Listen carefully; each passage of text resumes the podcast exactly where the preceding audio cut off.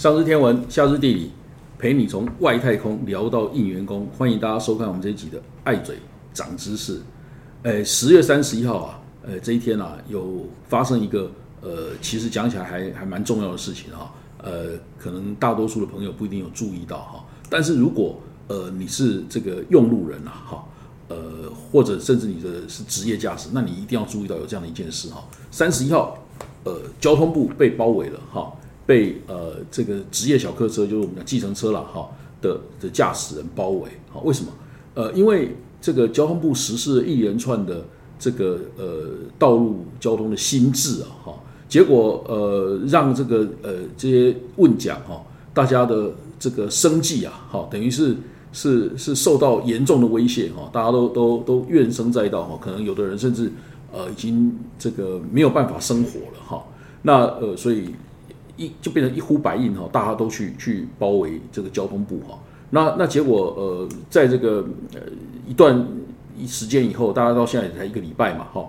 交通部的这个政策哈，马上就这个急转弯哈，呃顺应民意了哈。但是当然也可以讲说，那你当初呃这个规划哈，是不是显然是呃没有想清楚啊哈？所以呃很多事情这个大家抗议的压力一来，马上就撑不住了哈。那另外一个哈，我们今天也要跟大家探讨，就是说，我们在这个交通呃执法的面向哈，呃，我们是一个好像很鼓励检举达人哦，现在很多已经进阶变成检举魔人哦的这样的一个一个状态哈，就我们变成一个一个一个这样的检举魔人哈，到处爬爬照的社会哈，这是不是一个正常的现象哈？我们今天真的请到这个阿婆的朋友里面哈，呃，我跟跟大家都介绍是在每个领域里面最有学问的人哈。那个呃，我们今天跟大家呃介绍哈，这个呃李克东教授哈，那呃我刚才才知道说啊，我们原来在美国留学的地方是触逼啊哈，非常的近哈。那个李教授先跟我们大家打个招呼吧。好，呃，各位观众呃，各位听众大家好。然后我们今天要探讨交通的议题了哈，所以这个高志博教授特别找我来跟大家来谈一谈哈。对。然后我们会针对呃最近实施的交通新制。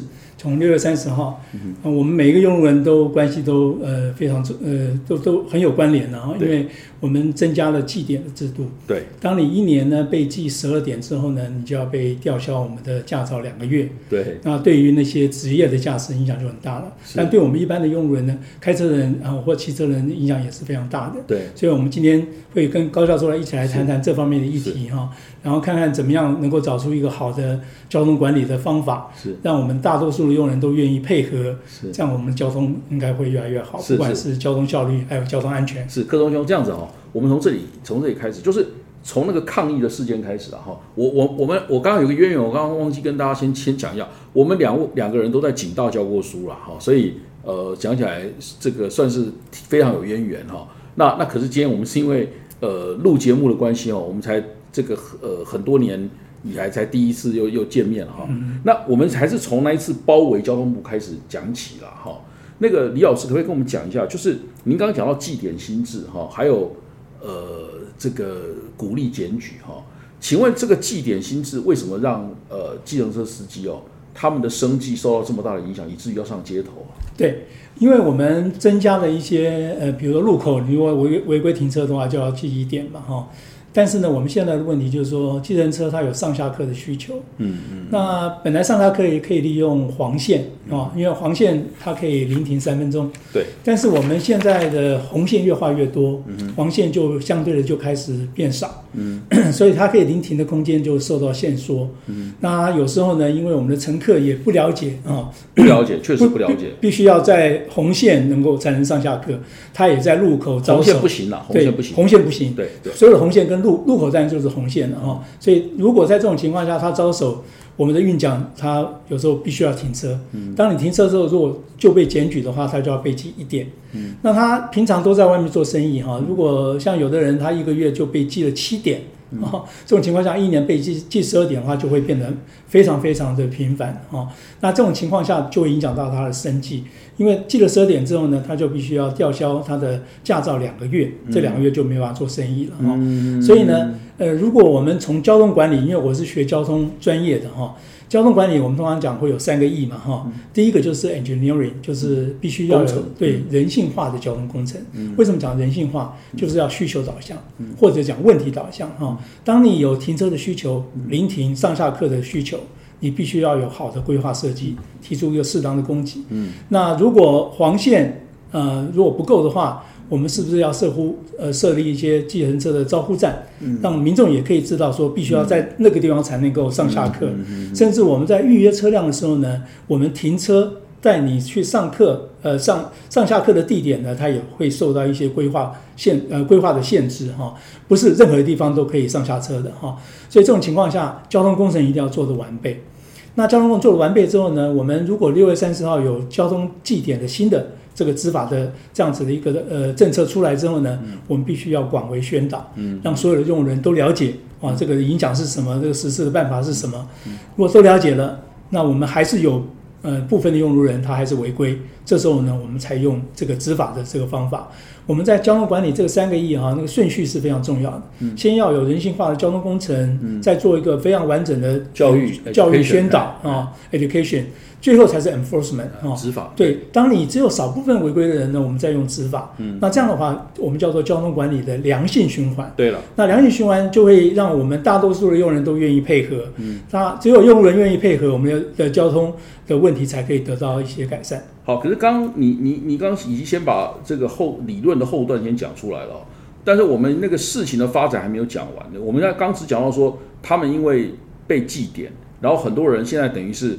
你说黄红线的大量增加，导致他们呃这个这个呃，因为它是完全不能停的嘛，所以他他就等于是呃违规了。那违规就记点，哈祭奠，然后就导致他们一年呃被记了几次以后，好可能就吊销执照两个月，哈那那就没办法做生意，哈这是事情是这样来的，哈没错。好，可是我们还有一段，就后段说交通部态度又放软了，哈这个部分也给大家说一下，说哎为什么他又放软了？对对。呃，因为呃三十一号抗议之后哈，那就呃昨天呢，交通部长呃王部长有跟我们的叫做全国汽车驾驶人权益联盟呃代表去开会嘛哈，然后当然就是聆听民意了哈，然后后来就得到呃三点的初步的共识，但是这个细节还需要去看一看这个法院哦怎么样来做相关的调整修正啊。第一个就是我们会增加黄线。啊，让临停的这个需求能够得到满足啊，大概呃，基本上大概是每所以第一个就是黄线增加，黄线增加啊，就是每一百到一百五十公尺的红线当中，我们要画百分之十的黄线，那这样的话大概会增加十到十五公尺的黄线，让这些临停的需求能够得到啊，能能够呃得到满足，而不至于违规。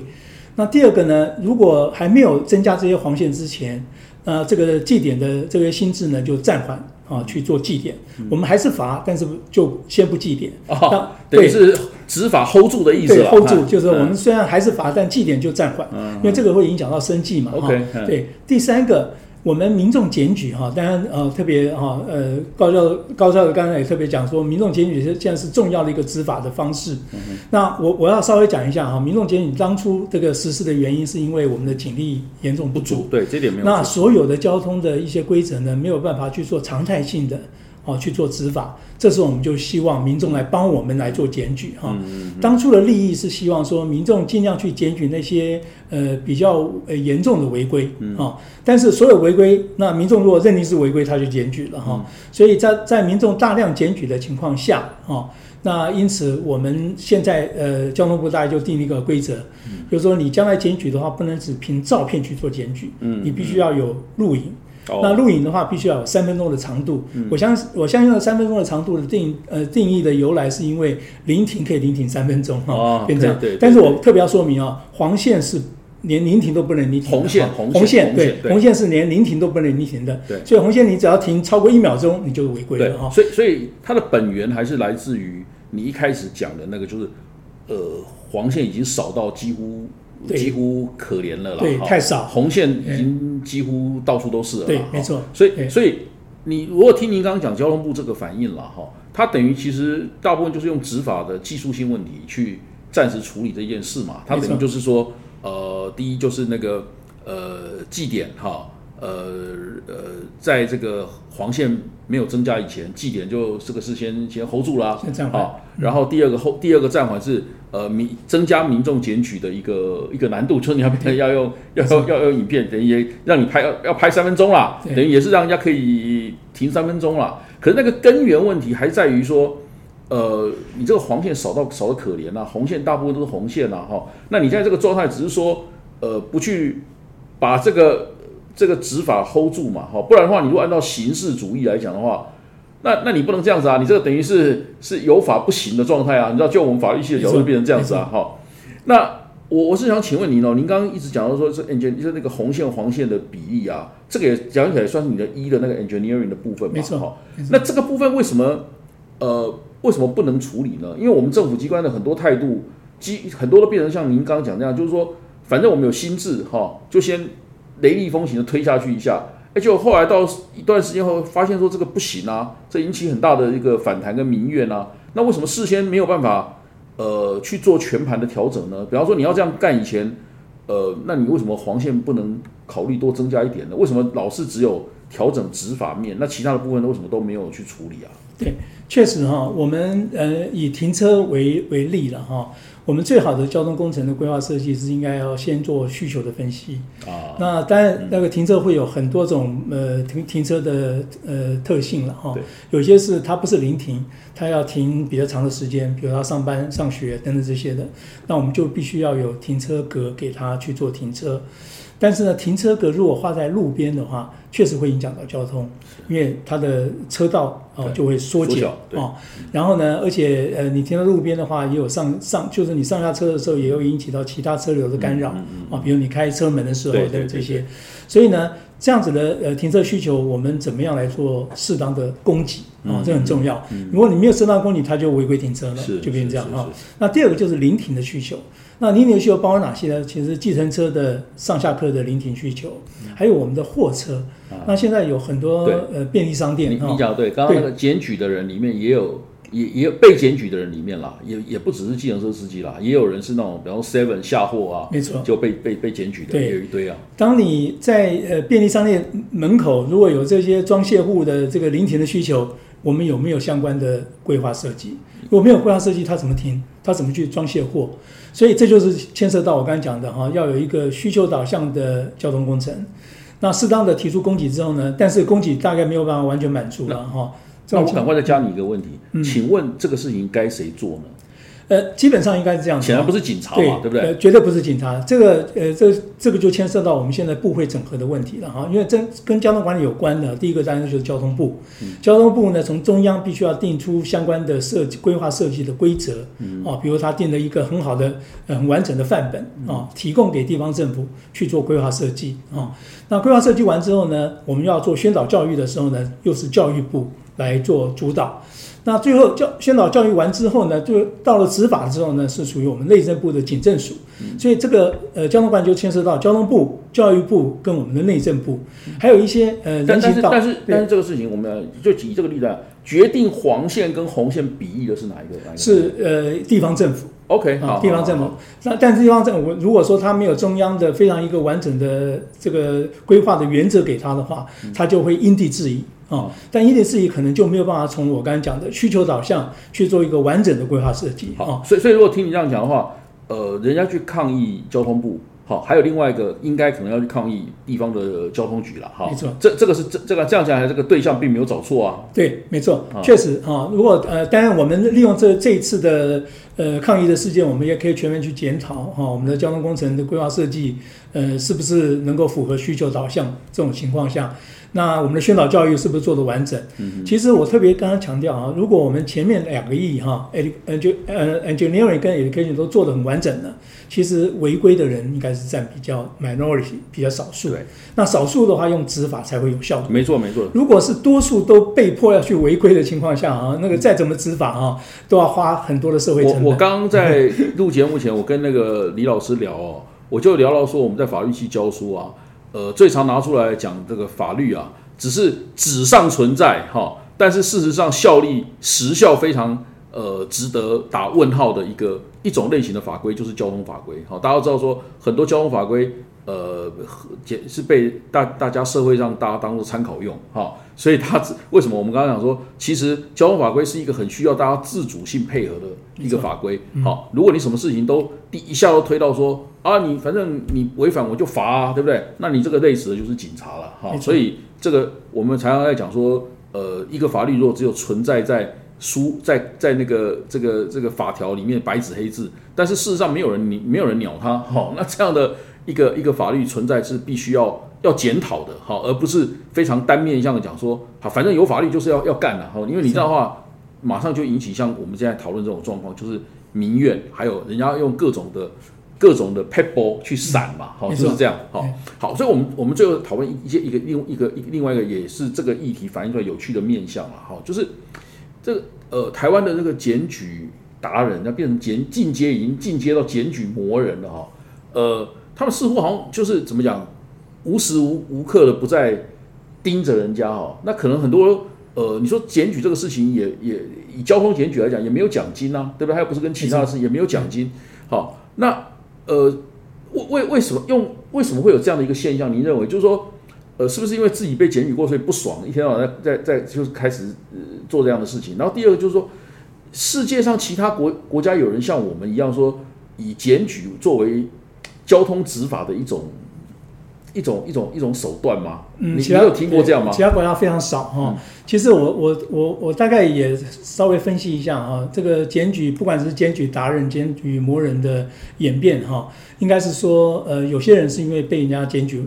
呃，检举过了不爽，不爽 啊！那当然不爽的原因就是说，哎，其他的违规都很多，为什么我我我被检举啊？心有不满，他就开始检举别呃检举别人。那有些人是确实认为哈，这个交通违规是非常不对的行为，他希望借着检举来导正这样子的一个违规的行为的改变。我觉得您，我觉得您讲的对，两种气氛都有，都有，尤其是前一阵子很呃有些行人啊，呃在路上这个被被被车辆就是意外。撞撞击，然后死亡之后，社会也确实有这个气氛了，觉得说这个交交通哦，呃，让一个家庭破碎啊，这个实在很可恶。那所以酒驾也有这个这样的气氛呢。对，而且有些人他认为说，因为警察执法呃人力不足嘛，没办法去做常态性的执法。他们有时候会有正义感，他认为说我来帮忙去做相关的执法。我相信每一种心态可能当初演变的时候都会有啊。但是现在演变出来的结果就是变成检举的案件太多了哈。据我的了解哈，警政单位呢，它的行政成本是有限的。对。所以他在呃接受到民众检举的时候，他怎么去过滤，怎么样去做相关的呃认定跟执法，它确实会有一些呃限制哈。对对。那但是民众检举完之后，他都希望能够得到一些良性的回应。需要处理啊。对处理，然后他也会去做询问，所以现在又开始变成一个比较恶性循环的现象了哈，就没有达到我们当初预期的效果，所以这时候呢，我们说不定可以去做一些调整哈。我当然是也做这样子的一个呼吁跟建议了哈。我们的违规呢？不管任何一个民众都心中都有一把尺哈，你可以去想想看，有些是比较轻微的违规，哈，轻微违规就是不会影响到别人的交通安全的哈。比如说你半夜回来没有地方停车的，你停在不是转角的地方，不是路口的地方，它影响交通是比较轻的哈。那这种情况下呢，我们就把它当做当成一个呃呃，在心中。变成一个劝导的这样子一个心态去看它，但是严重的这个这个违规就很重要了哈。那严重的违规，我们就鼓励你去做做检举哈。比如说，我最近也跟交通部去做建议了哈，就说那些危险驾驶，比如说会有恶意逼车、任意变换车道，然后超速很严重，是。然后这种情况下呢，我们就鼓励民众呢用行车记录器。去把它录影完之后，你去做检举。对，而且我也建议交通部哈，其实它是有法源的哈。嗯。也这严重违规的检举呢，我们是可以发给他奖金的。是。比如说，我们就会做区分，对，轻重啊，不同的这个交通违规。比较严重的交通违规呢，甚至我们会发奖金给你鼓励，希望你尽量去做这样子的检举之后呢，让这些行为可以减少。是是。那对于交通安全的改善，就会有个良性循环的效果。好，这样的话感觉是比较是正向的循环。没错。哎，你刚刚讲到这边，我最后再加一个问题，因为讲到检举嘛，哈，因为我们刚刚之前聊有聊到科技执法了，哈，你觉得呃用科技执法啦，来来来这为主了，好，来来比较替代这种。检举魔人的方式啊，你觉得是不是可行啊？好，科技执法现在呃，我相信呃每个地方呃每每个国家现在都在运用，因为科技越来越进步嘛哈。呃，我举个例子啊，如果我们在这个路口有科技执法，大家一定要注意哈，它是随时都可以去做执法的哦，哦。你半夜的时候呢，它也可以用这个摄影、录影，然后去做认定、去做检举哈。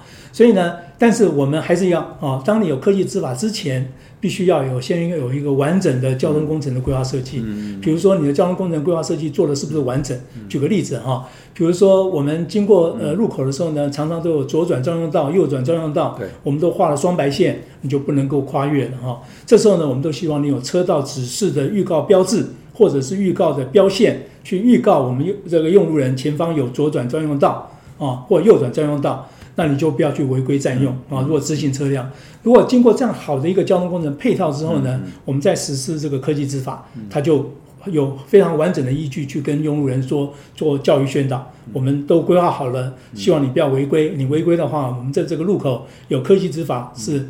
呃，二十四小时都可以随时随地去做执法的，那大家就应该呃尽量去配合遵守。对，那这样的科技执法的效果才会出来。对，而且我觉得这样的话，我们某种程度也可以解决检举魔人的问题啦。就是大家都完全依呃这个呃非非常这个客观没有主观意没错掺杂在内的这种执法方式哈，不然的话，你说检举魔人，他让人家觉得最那个呃怎么讲害怕的一点就是说，它里面有不少的是是是主观呐，所以会造成大量的那种。案件呃雪片般的飞到那个检检警察机关，那你不能你也不能不处理啊，就是碰到这种问题。